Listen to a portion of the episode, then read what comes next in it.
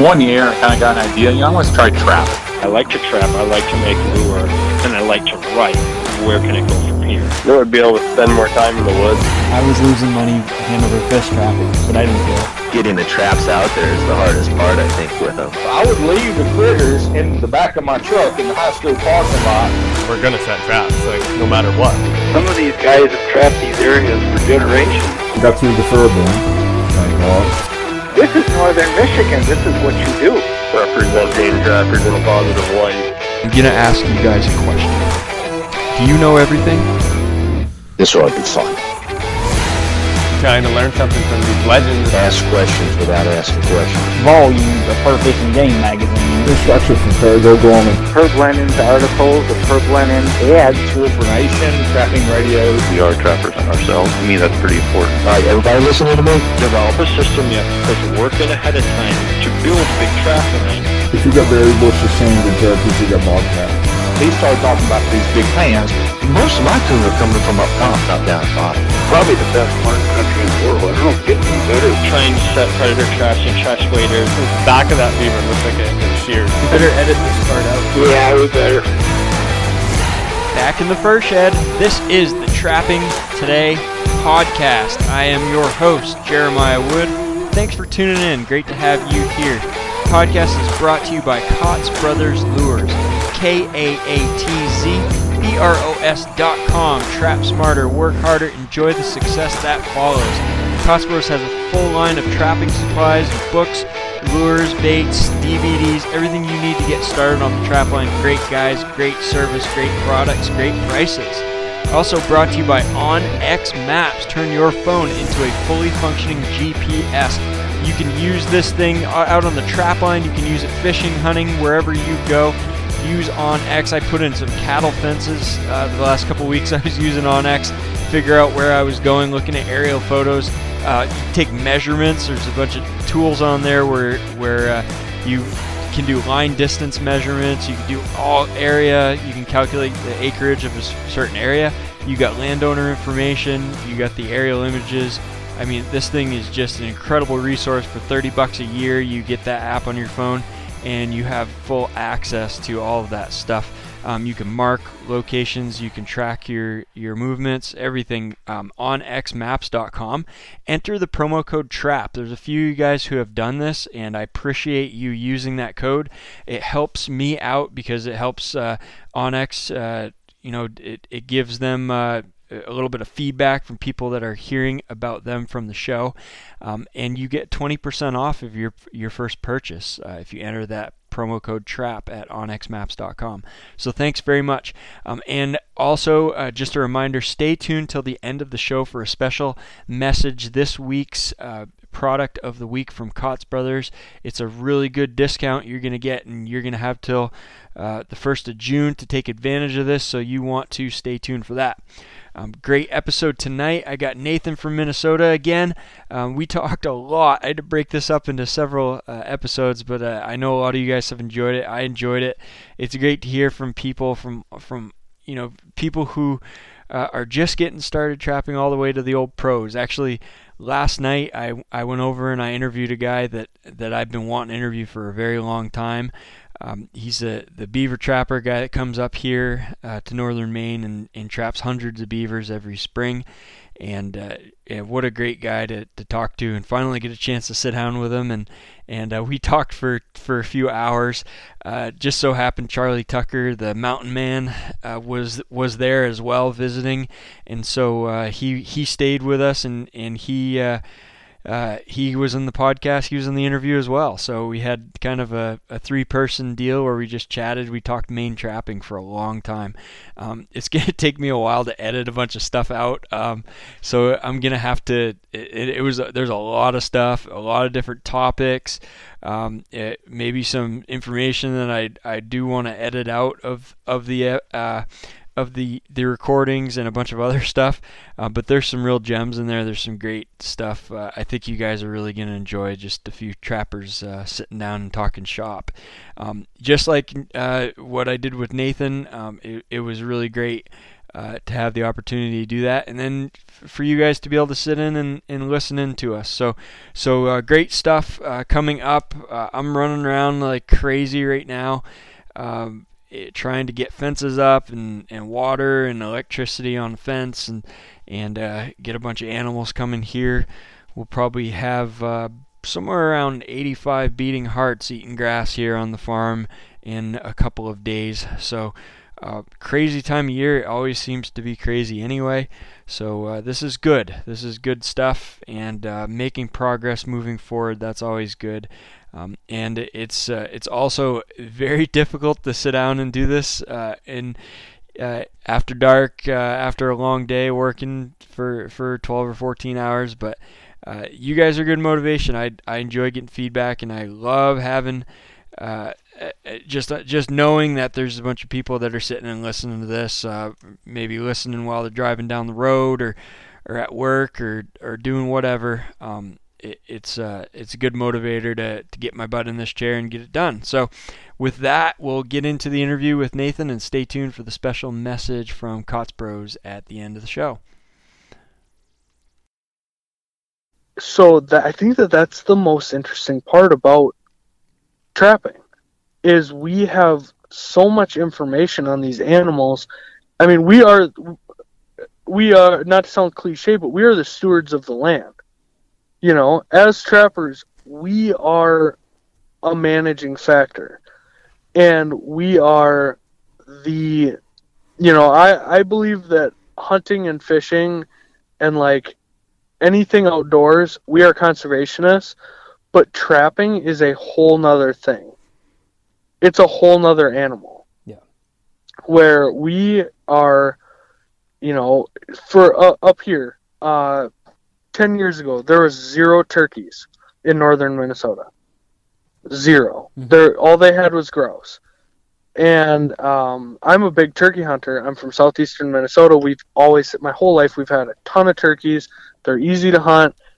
They're a very interactive animal to hunt, and I love to shoot turkeys. And um, I moved up here, and I have a couple properties that I have been pulling raccoons possums, and skunks off of. And it's like as soon as you get that number of those egg eating animals down to a certain percent, the turkeys know that and they move in. And it was crazy because before November, I had maybe five trail cam pictures of turkeys. And then after I got done with my little dog proof and dirt hole set where I I mean I trapped that my property's hard. Yeah. And I caught a ton of raccoons, a ton of possums, and a ton of skunks. And um it was literally like a, a night and day switch. Like I pulled all my traps and then all of a sudden the trail cam pictures I was getting more trail cam pictures of turkeys than I was deer. and I was just like, this is perfect. Like, I'm helping, you know, you're helping the population of those animals. And it's just, it's a special, it's a special thing if you think about it to know that we are helping with um, the survival rate of a lot of animals. And even with, you know, I'm not obviously as a trapper, I want there to be a trappable number of these fur bearers mm-hmm. for my whole life. I don't want to go in and clear out every single raccoon within a hundred miles of Bemidji. I, you know, obviously, yeah, if I could catch a thousand coons in a season, shoot, that'd be awesome. But I don't want to clear all of them out. If you don't have any predators, your populations of prey are going to go through the roof. Right. Yeah, it's all about and, balance. Right. And, you know, one guy is not going to is not going to knock that off balance. You know, one one I mean, I guess maybe some of these western guys are catching god knows how many coyotes and foxes. Fortunately, um, a lot of fur bear uh, species can withstand a high level of pressure. Uh, coyotes, Right. coyotes in particular, uh, you know, like muskrats come to mind. Beaver can be overtrapped, but I don't think it's been a problem since at least the 1940s and 50s. Right when you had how many, you know, thousands and thousands of trappers. You could in- make a month's salary when you, by catching one beaver. Right, yeah. and uh, so that's, I think that that's kind of the, I'm trying to think of the word, the stigma behind trapping is I think that there's a lot of people that think that as trappers, all we want to do is catch, you know, every single fur bearer out there, and we want to catch all of them Yeah. where that's not the case. If if I'm gonna trap like on the Mississippi River, if I'm gonna trap uh, beavers on the Mississippi, and I know that there's, you know, it's a big lodge, and I catch three or four off of that lodge, um, I'm gonna pull out of that. Because I know that there's probably one or two left, and I want them to have kits next year and then be you know it's a sustainable resource Yeah, it's different from the farm pond that the, the farmer really wants you to get rid of all the beavers because he's having problems.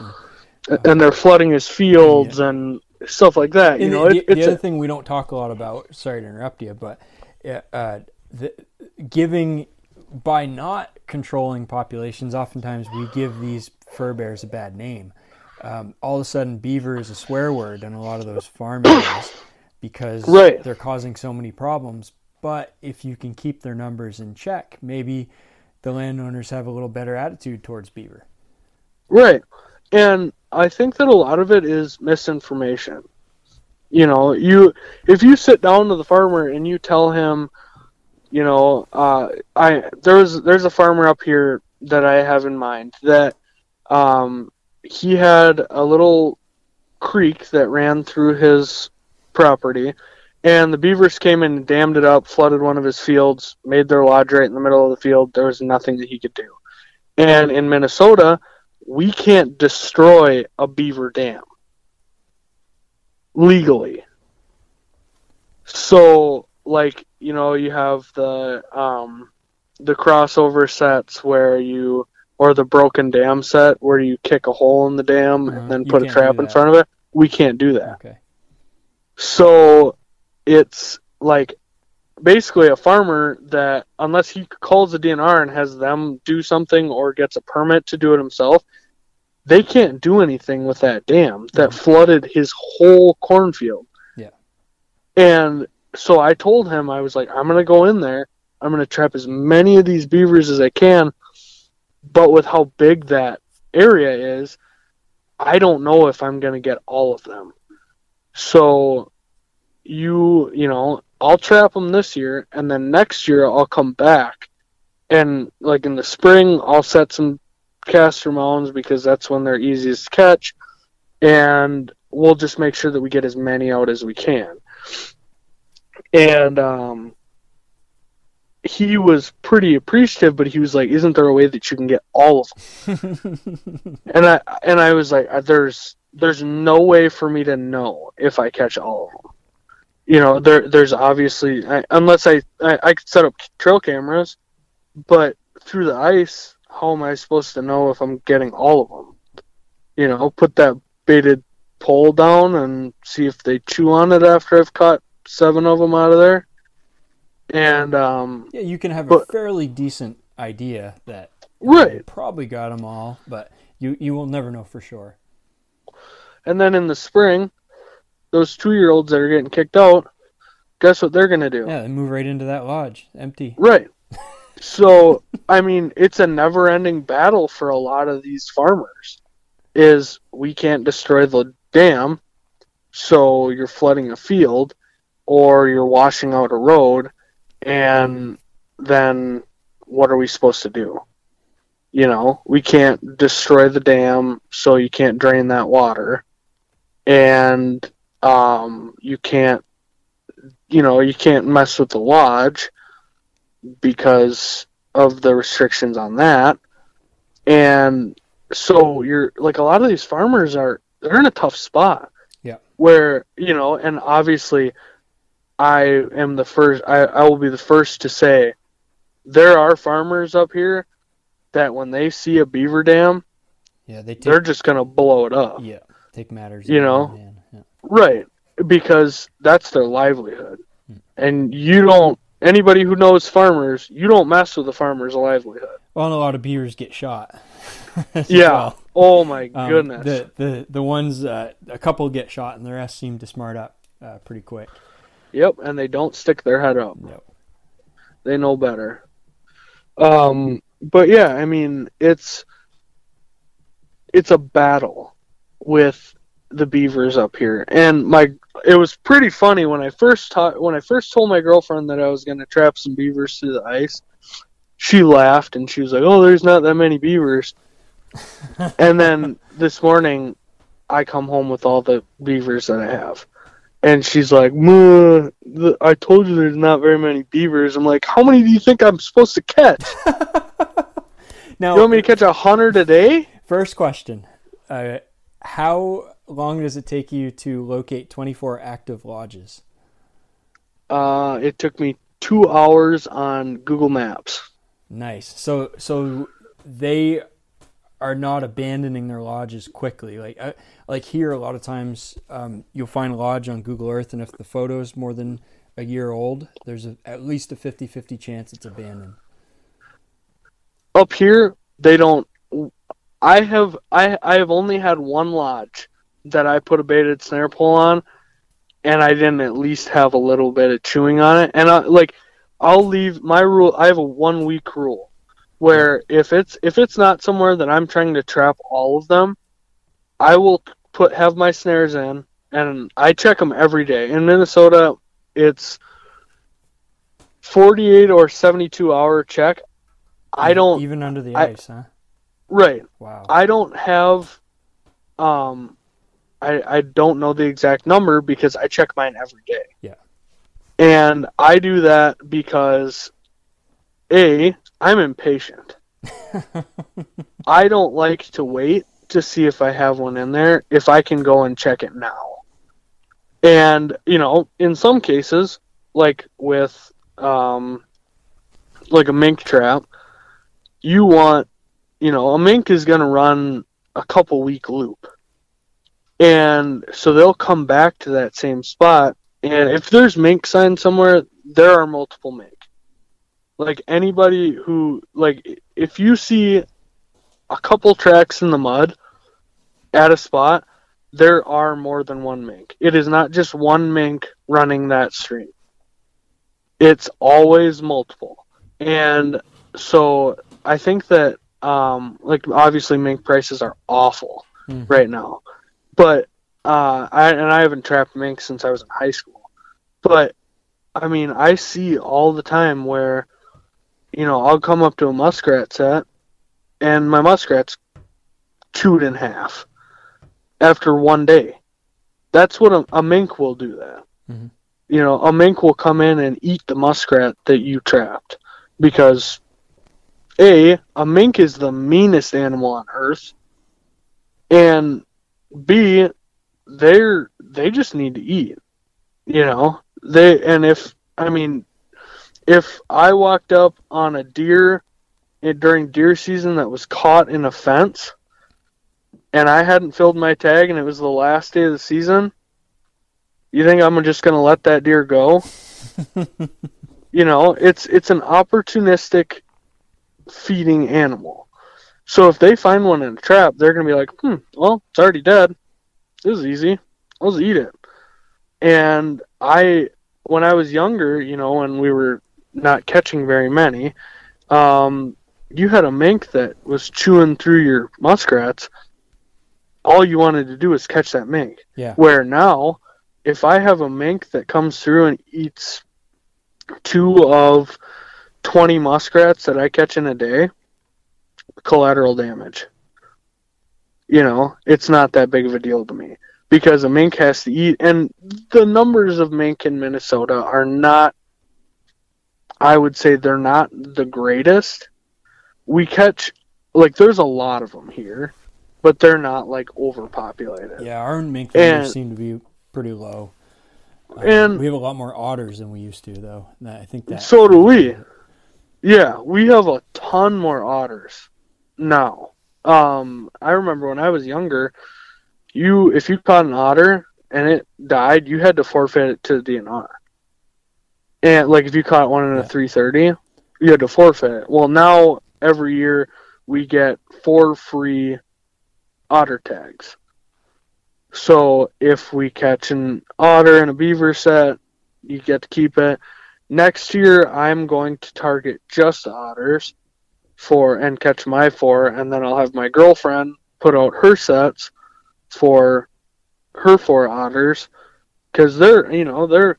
I'm just gonna keep the otters, and I'm gonna. Yep, I'll probably tan them or I'll uh, I'll put them up and then I'll stretch or I'll stretch them and then I'll freeze them and then once the prices get a little better, that's when I'll sell them.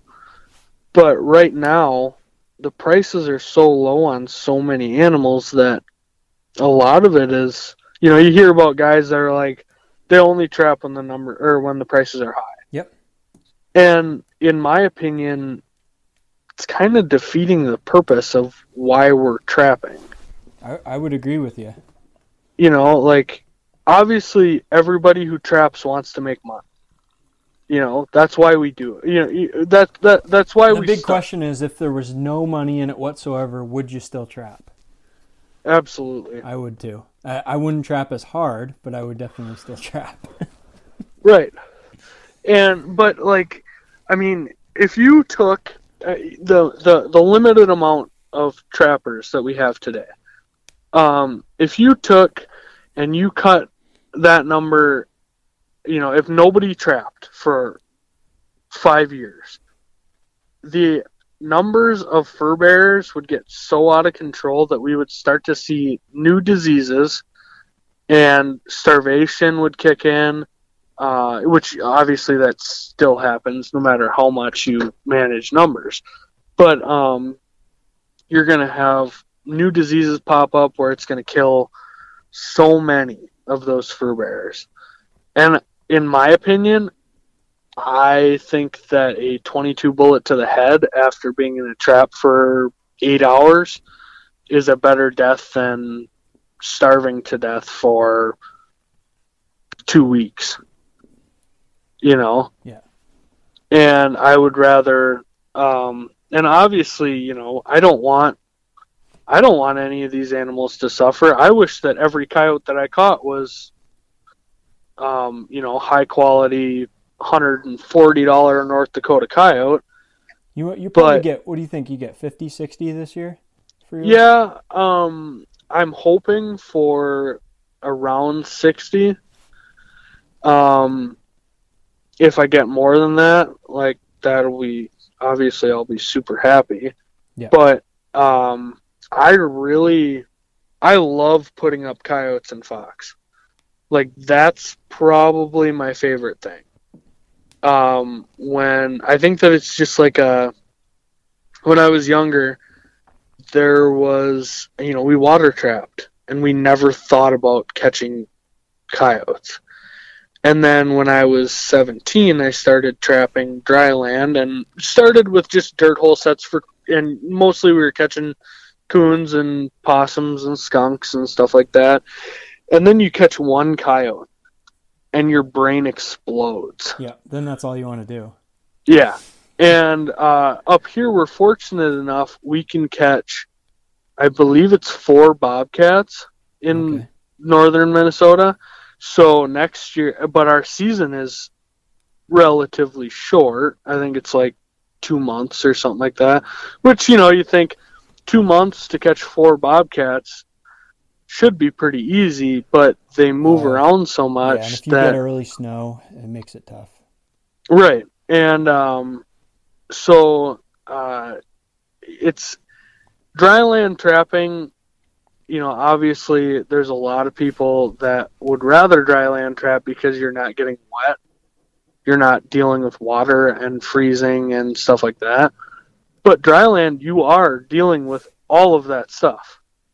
Oh, you yeah. know, you, you're dealing with if it rains, you got to go out there and Remake play in the mud. Your sets, and yeah, it's Right. mess. And up here, I mean, I don't know how your guys' soil is, but we have a lot of clay. So if we get water, that water is going to sit. And it's Yeah. not going to dissipate. It's going to sit there. Yeah, we have a variety. We have a lot of rocks. We have we have Oh, tons of yeah. rocks, but like we have well drained soil, which is usually our farm ground. It's not clay, it's loam, which is nice. But as soon as you get in the woods, stuff that they never bothered farming because it was poorly drained, it's more of a clay. It's like rocks with clay, and and if any little bit of rain just stays right there in the trap bed, it doesn't drain at all. Right. And, uh, it's a nightmare. Um, when- Uh, when yeah, it's- rain. it's a pain. Like I mean, this this upcoming year, I uh, I'm gonna run a. We're we're gonna call it the hundred mile line, Ooh. and Mm. um, so I'm gonna take uh, a couple weeks Still gonna be in to. school? Uh, I will actually be out on internship for, uh, or apprenticeship for uh, being an electrician. Okay. So my fall semester. So how my program is set up is it's a, a semester of schooling, which is what I'm in right now, and then a semester of apprenticeship, and then the fall. You know, and it just alternates. Okay. So that's kind of nice. So I'll be on the job. Well, I already. My girlfriend is family friends with the person who that I'm going to apprentice for, Good. and him and I talked about it, and he said that at the between I think he said the middle of October and the end of November, there's not generally not a whole lot of work because it starts to freeze up and you know stu we do residential Okay. And and so there's not a lot of new houses being built. Obviously you know there's repairs and stuff like that. But he said he's like if you want to take a month off to trap do it. Wow. and i was dumbfounded. Dream Like, come true. yeah. And um he was basically like it's a slow time. You know we're gonna you're gonna work with me during the summer. You're gonna bust your uh, if you bust your butt and i see it you can take that month off to trap and so i'm already preparing. The hundred mile line. yeah. And so i'm gonna run from um from bemidji to around crookston minnesota which is northwest of bemidji. And so minnesota is kind of set up kind of weird where bemidji like if you go 40 miles south of bemidji and 40 miles north of bemidji up to red lake and then all the way across the state it's pretty like um coniferous. Like there's not a lot of farm I mean, there's some farm fields but it's not very prevalent. It's, the just a lot of trees Paul Bunyan. Yeah it's the birthplace of paul bunyan and we actually have a big huge statue in uh in bemidji of paul bunyan and babe the blue ox Nice. and uh, so we have you know all of these uh, it's a it, it's a a very dense area well if you go northwest of Minnesota or of Bemidji it's all fields Okay. And so your you know your beet fields your uh, peas and winter wheat and uh, corn you know some corn and beans uh, not super heavy on the corn and beans but um, and then you go south like any anywhere 40 miles or more south of Bemidji it's all fields. And um, so I'm running my 100 mile line from Bemidji to Crookston and so half of it is going to be trapping the very few fields and trapping in the woods for um, I, I'm going to do prim- primarily predator trapping Mhm. and obviously if I'm driving to check my traps and I go over a culvert You might as well set it up. Yeah. Right. And that oh, that's another that's another point that I wanted to bring up. Um for guys that are starting out, if you want to trap coyotes, trap coons at the same time. Trap coons, trap skunk, I mean, trap muskrats if you can, because coyote trapping is the most money consuming and time consuming thing that you can do. And if you're trapping, so um, when I was in high school, I trapped 10 properties for coyotes. And on my way to those properties, the Zumbro River in southeastern Minnesota wound through all of that. So I had to drive across 20 bridges to get to my spots to coyote trap. And for the first half of the season, I was, for some reason, too dumb to think, huh, I should put some dog proofs underneath that culvert. And then my dad was like, hey, dummy, you're not catching very many coyotes. Why don't you trap coons? You're good at it. And I was like, you know what? I could supplement even even getting awful prices for our coons. I Yeah, it could doesn't get take much to, to buy a gallon of gas. Right. And so, and especially then, I mean, I was driving a Pontiac uh, Montana minivan, Wow. All right. There's a trapping vehicle. Right? And uh, let let me tell you this. I think that beats Uh, my Isuzu Trooper. Oh, I want one of those so bad. oh, I drive a I drive a 2003 Chevy Silverado now, and I wish that uh, like I've been looking online. I want Yeah. either a Geo Tracker or one of those Troopers because they're awesome. Yeah, I actually have it. I trap out of a Silverado now, but the Trooper was pretty much that was my first coyote trapping vehicle was the Trooper, and uh, Oh, yeah. it was great, man. All kinds of space in the back to throw uh, everything, all your gear, and uh, I I liked it. But the thing that I love about having a truck is people can ride with you in your vehicle. Mm. Where if like with my minivan, uh, nobody wanted if I if we were gonna go somewhere, nobody wanted to ride with me. Smelled like fox urine and skunk in my van. Yeah. And uh, it took a couple months after trapping It's, season yeah, for it to clear out, you know. and air in there to, Yeah. to clear it out. and um my biggest thing now is like having a truck is you have that big bed of your truck you need to organize Yeah.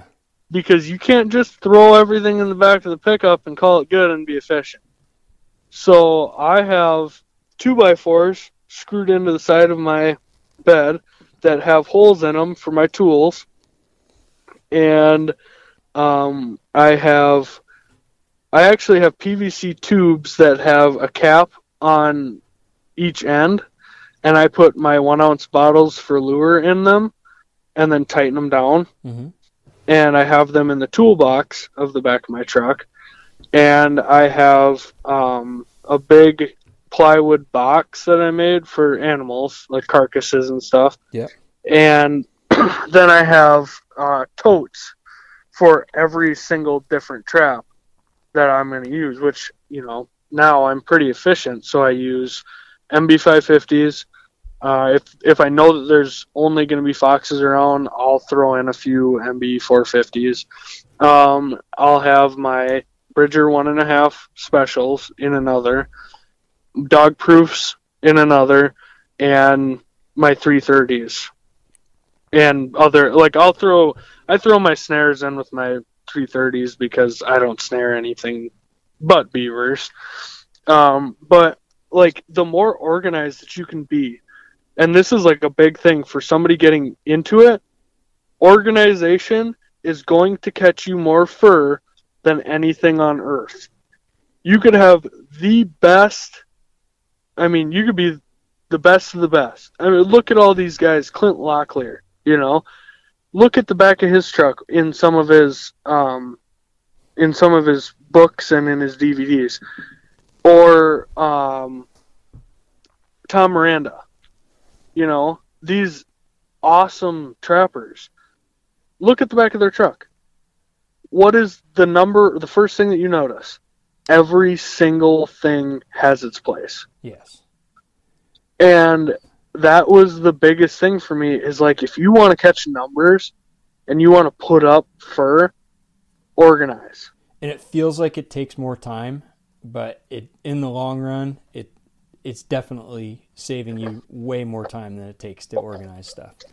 Oh, it's ridiculous. Like, and when I'm do- and and another thing is, I have another tote that, like, say I catch a skunk, and it sprays everything, and my trap just smell just reeks. I have a tote, another tote with a top on it that says used traps on it. Yeah. And I will throw like, and it, I don't. I believe, like we talked about in the beginning, I don't believe that scent control is that big of an issue on a remake. But I mean, think about. uh, Have you ever um, smelled Dunlap's Hellfire? Yeah. Okay, so you know that piercing skunk smell Yeah. that he has in there. that in a trap, like I mean, if you think about it, my favorite is if I catch a skunk, I'm gonna remake a set right on the outside, and I'm gonna put like the smallest little bit of bait, but I'm going to pile sheep wool into my dirt hole. Because the smell of that skunk that you just caught is going to pull in every single predator within five miles of that set. But he's going to get up to it and he's going to be like, there's no animal here. What is going on? Where if he sees that sheep wool, he's going to be like, there it is. That's what I was looking for. and he's going to come right up to it, ev- investigate it. And I can, I can almost guarantee if you catch a skunk and put a trap on the outside of your trap bed or on the outside of your catch circle, and you put just a little i mean like we're talking uh, a tablespoon of bait and um, just put i mean take literally take a handful of sheep wool out of the bag and shove it in there so that there's just a little bit like a little bubble of sheep wool hanging out of the top of that dirt hole and i guarantee you'll catch a coyote or a fox out of that Yeah, that's good. That's good advice. Um, what about okay? So these these I want to get back to beaver trapping. Um, first of all, how many people call you crazy for trapping beaver with these low prices? Because you're putting Every a lot single- of, you're putting a lot of effort into it. Right. Every single person that I talk to about it. My dad thinks that I'm insane. he and my dad is not a trapper. He, me and him bow hunt together. We bow hunt for deer together, and I've put him on a couple turkeys in my life. But, um, he doesn't know anything about trapping. But of course, since I am trapping as much as I am, and when I go home, so I live six and a half hours away from my home, from my hometown. Um, when I go home, I everybody says you look like you haven't slept in months. I have the darkest circles under my eyes. I mean, I look like I've been punched in the face. And I my I mean, I am a tired looking dude and I don't feel tired. You got, probably get a permanent smile on your face too. Oh yeah, yeah. I as long as I'm, I mean, every single day, my girlfriend gets so annoyed with me. I'll sit in our living room, and I'll get, you know, if I pick up a dozen new traps, I'll sit there and I'll fiddle around with them and make sure everything is good. Or I'm testing pan tension at three o'clock in the morning, and she gets so mad. But uh, my dad keeps up with the fur prices Yeah. because you know he wants to make sure that I'm not getting robbed or anything for it. Which I've been doing this long enough. I know, you know, I know, I know when there's good prices, and I know when I'm gonna go in and be disappointed in my sales. And um, so he keeps up with it pretty well, and he tells me all the time. Talk to him like once a week on the phone, and he'll be like, "When are you gonna sell? When are you gonna sell?" and now with the coronavirus stuff, Yeah. he's like, he's like, "Don't sell, don't sell, don't sell." Oh, really? And I'm like, Dad, come on. I know what's going on. I mean, and it's just it's the ups and downs of trapping. The the fur prices will come back. Yeah, there's not much that's going to bring them lower than where they're at right now for most species, Right. like beaver. Right? Yeah, beavers are. Oh my goodness. The other thing that So I get bad. from people though is is not only you're crazy for trapping beaver, but why would you trap them under the ice? You can get them in the spring so much easier. See, and for me, like when I think of the original beaver trappers, you know, the guys that used to do it for a living. Yeah. Um what did they do? They did everything necessary to catch as many as they could. And they, So- most of them only ha- didn't have much for open water seasons anyway. They had to trap them in at least here, they had to trap them pretty much in February, February, Right. January. Yep, same with us. Uh, for years, Minnesota had uh, their beaver season was only open from January to, I think, May, where it was a primarily spring trapping season. And um, so, in my like, for me, if I can keep, obvi- I think that just from us talking for however I don't know how long we've been talking, but um, It's you can tell yeah you you, you can hours. tell you can tell that i'm like I, i'm a pretty energetic guy Yeah. and i like to i'm i'm always moving. And if i'm not always I'm like a sh- I, I'm, my girlfriend says i'm kind of like a shark. If i'm not moving if i'm sitting on the couch i go crazy. And um i just can't i can't stand stopping. Mhm. and maybe it's the sleep deprivation.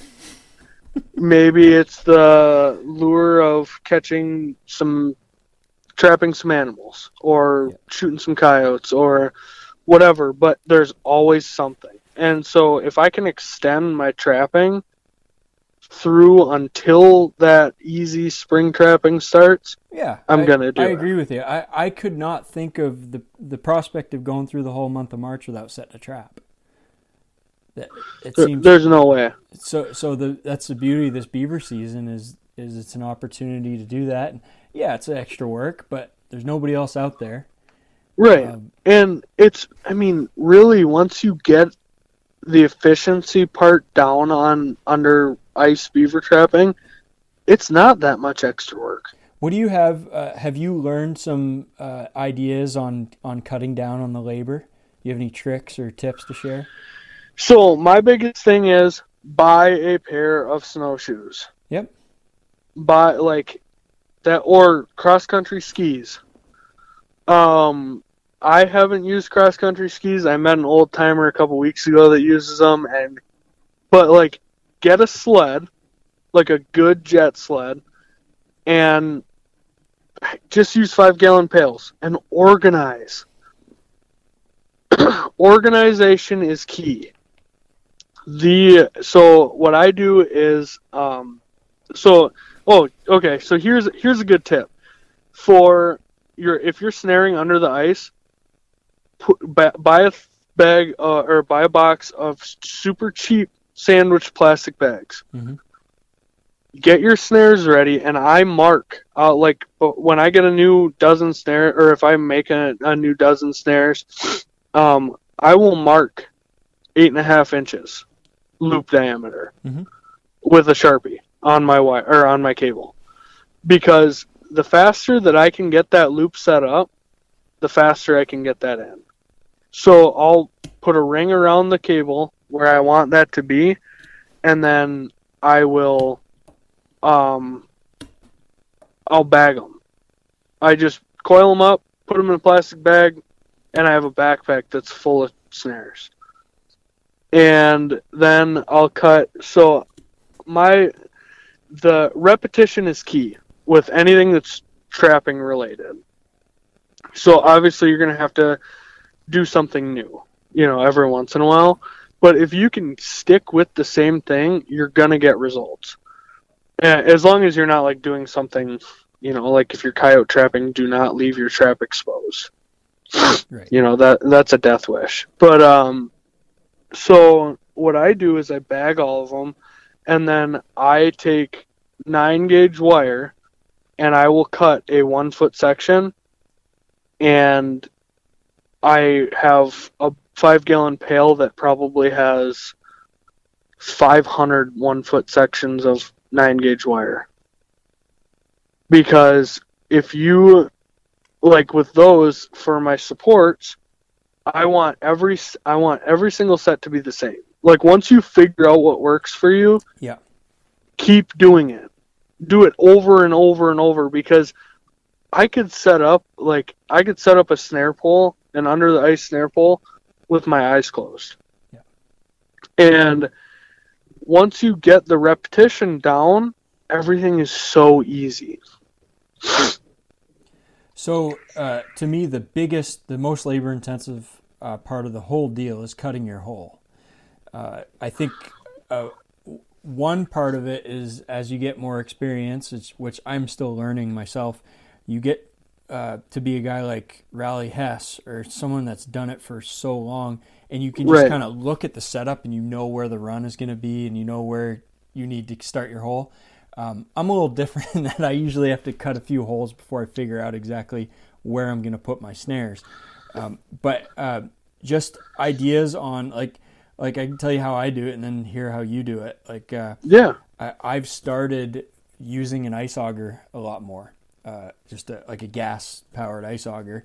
Yeah. uh, to to scout where I'm gonna set my holes, and then I usually have a chainsaw, and I'll cut. Um, actually, from Rally, I I had uh, got this idea of cutting more of a triangle shape um, to get my holes open, and then have a chisel there as well to uh, to chop out the pieces. If you you know if you got like two feet of ice, you're not gonna get through with a say a 20 inch bar on your chainsaw. So you got a little bit of chopping to do, but um, just those little things of of uh, of trying to trying to get a good gauge on where to set the hole, where you're going to put the hole, and then having a quick way to get test holes in uh, before you spend 20 minutes on getting a big hole open, um, and then finally the quickest way to get a get a big hole open to set your snares. So my my biggest thing that I do is I carry two tools with me. I carry a chainsaw and I carry a chisel.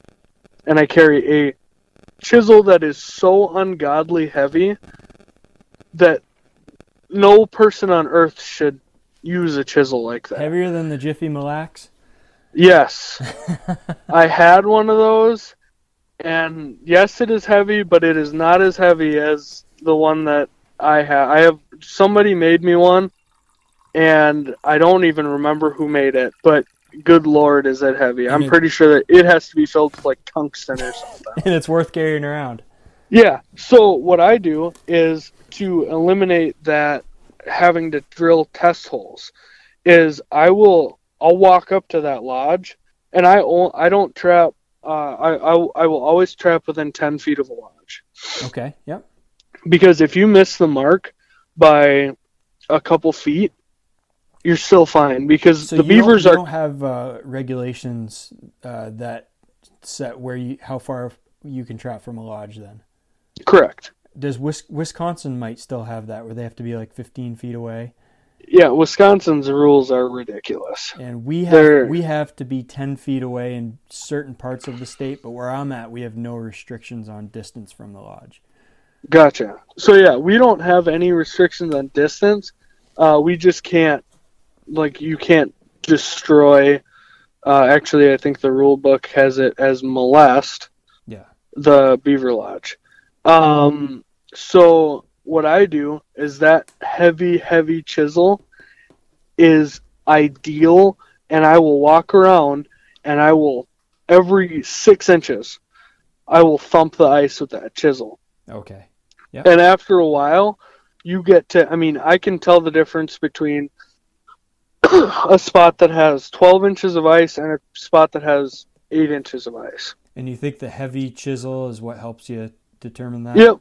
Yep, because it, it echoes a little more Okay. under that ice. So That's a, I can that's a great hear.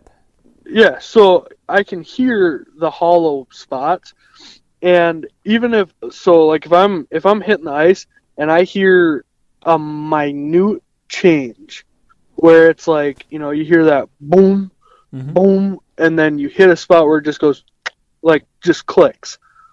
You're like, okay, that's it. That that spot is on a, a very The thin spot are of ice. using that area more so the ice hasn't frozen as thick. Correct. So um, then then I'll go in and I ha- I still have not found a time. I use an 18 inch bar on my chainsaw.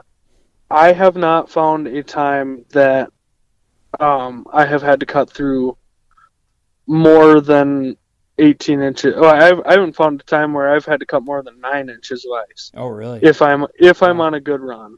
Yeah, I get a lot. And- I I have to cut a lot through a lot of ice.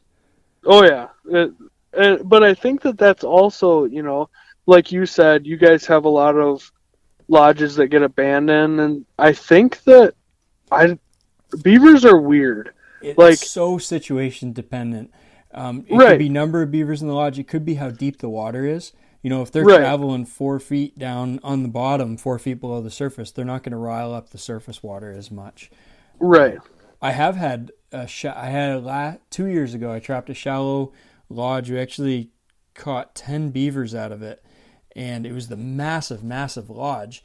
And there was only about a f- two feet of water um, coming out of the lodge, and that run was wide open in the very dead dead of winter. The, Oh, yeah. everything else was two feet plus of ice, and that was wide open.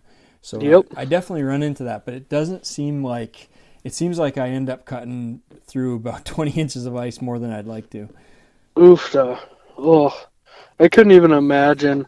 Um, but another thing that you can do. Uh, this is a good pre, pre like before the ice comes scouting. Yeah, Is- that yeah, absolutely, and that's hard to do. Um, Right. like you know, that, like your coyote season is going on, and you've got all all kinds of other things going with trapping other species, and it's hard to uh, force yourself to go out and find those lodges and mark the runs.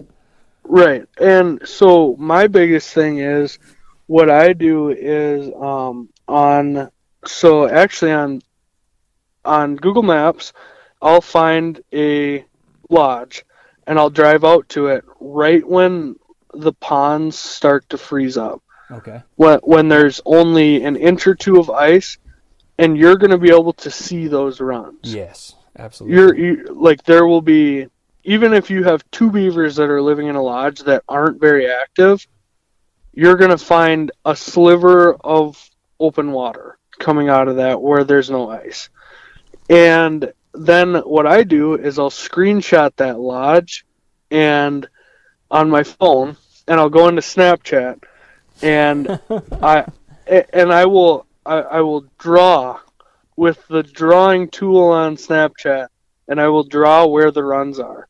Genius. Genius. And and then um a lot like I have a big I have a big map. now I've never used Snapchat, but I I've heard that the the picture goes away. Um so with that I don't actually send the picture to anybody. I just put it in there so that I can edit it and Okay. then and then I save Then the you save picture with the edits. And which I'm sure there's a hundred other apps that you could do that with, but you know, um That's a great idea, though. but And if you can that get picture geo-referenced? Yep, yep. So uh, my iPhone will pick up, um, you know, wherever I took the picture, and then because uh, my biggest thing is if I find an active lodge and I know that there's beavers in there, and I know, like, if I see sign that there are beavers there, I want that to be burned into my memory as soon as I see it. Yeah, absolutely. So when I am sitting there on the road next to the lodge or whatever, I'm gonna screenshot or I'm I'm gonna take a picture of it first of all with my phone, and then I'm gonna go in on maps while I'm still sitting there and screenshot it and draw on it, and then I'll go to my next place. Yeah. And it's just like it's time like scouting sucks. It takes a lot of time. Yep, And a lot of times you don't feel like you're getting ahead. You know, it's like Right. not, I'm not running traps. I'm not setting traps. I'm, I'm just wasting gas money right now, and I'm wasting time. But uh, when you do find that big lodge or you find that sign, it, it does pay off. Right. And so I'm I'm a big. I like to waterfowl hunt. Um, I'm a big goose hunter, and because you're out there a lot, huh? right, and I'm scouting all the time. Like in the fall, it, when I'm running traps, I'm scouting for geese. Um, and last year I didn't hunt geese very much because I was trapping, and um, there were many, many times where I would drive by a slough or a creek and it would have some ducks in it. And or there would be some geese sitting on it. And then I would be looking at the geese and I would notice a lodge. And I'd be like, okay, there's a beaver lodge back there. Mark that in my brain where I'm at and come back in the winter, trap them through the ice. because it's it's a lot of work.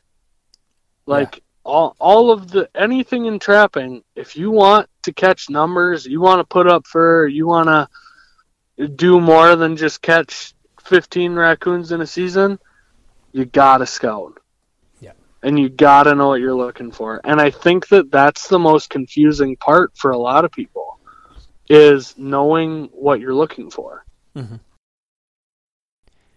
Hey guys, hope you enjoyed that uh, chat, that sit down with Nathan. Uh, it's always great to talk trapping. So uh, we got one more of those coming up uh, in a future episode, and uh, and lots more to come. So stay tuned.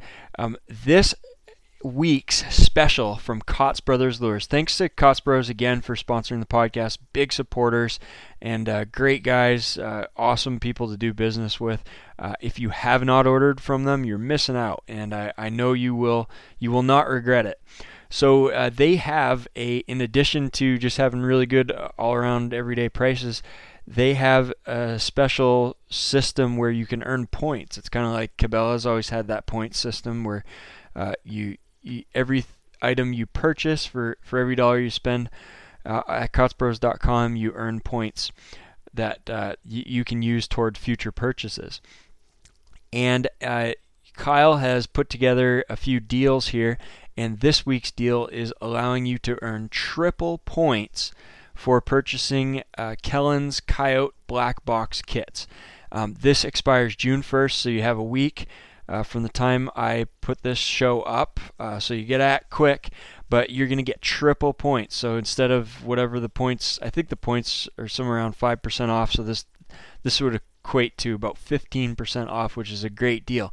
Now let's talk real quick about the black uh, box, uh, Kellen's Coyote kit. He has two of them. There's the regular black coyote kit, and then there's the mini kit. And uh, this is uh, lures, lure bait urine. It's stuff that uh, Kellen uses on the trap line to, to trap for coyotes. So, uh, it, just a quick overview. These highly effective, highly versatile attractants are all you need to put more fur on the stretchers. As outlined in Kellen's book, The Black Book of Coyote Trapping, these are the attractants that Kellen personally uses on the coyote line. Um, so here's what you're getting um, Wicked. This is a mink gland based lure. Uh, you get Toxidog, a combination of red fox glands, several key enhancers, uh, and some skunk essence. Evanesce, um, you get 1 800 long distance call. Uh, Karak, coyote urine, red fox urine, red label bait. This is a powerful aged muskrat meat based bait with a healthy shot of skunk essence and a few enhancing ingredients. You get Kellen's Gold Label. This um, provides the modern trapper with a ground, slightly aged, preserved fox meat bait uh, with a couple extra enhancer ingredients. Um, so you get all of that stuff in in this kit, and there's there's a huge write up that Kellen has on on how to use this stuff and what's included in it and all that. So there's two kits. Um, you have the the regular kit and then the mini kit. The regular kit is designed for a trapper working 40 to 80 sets. It includes 32 ounces of red fox urine, 32 ounces of coyote urine, 16 ounces of gold label, 16 uh, of red label, 4 ounces each of the 1 800, uh, the Karak, the Toxidog, and Evanescence, and Wicked. This is a retail price of about 130 bucks if you were to buy this all separate. It's $97 um, to buy the kit and you're going to get triple points off. Um, so you're getting essentially uh, another I don't know, 14 $15 off of the 97. So that is an incredible deal. Um, so, what a great opportunity to get stocked up uh, for next trapping season by picking up one of those kits. Now, if you don't need the full kit, he has a mini kit. And this is uh, ideal for predator trapper checking one to two dozen sets before work or school. Uh, it includes 16 ounces of red fox urine, 16 ounces of coyote urine, 8 ounces each of the gold label and red label baits, and then 1 ounce each of the 1 800 Carrick, Toxidog, Evanescence, and Wicked.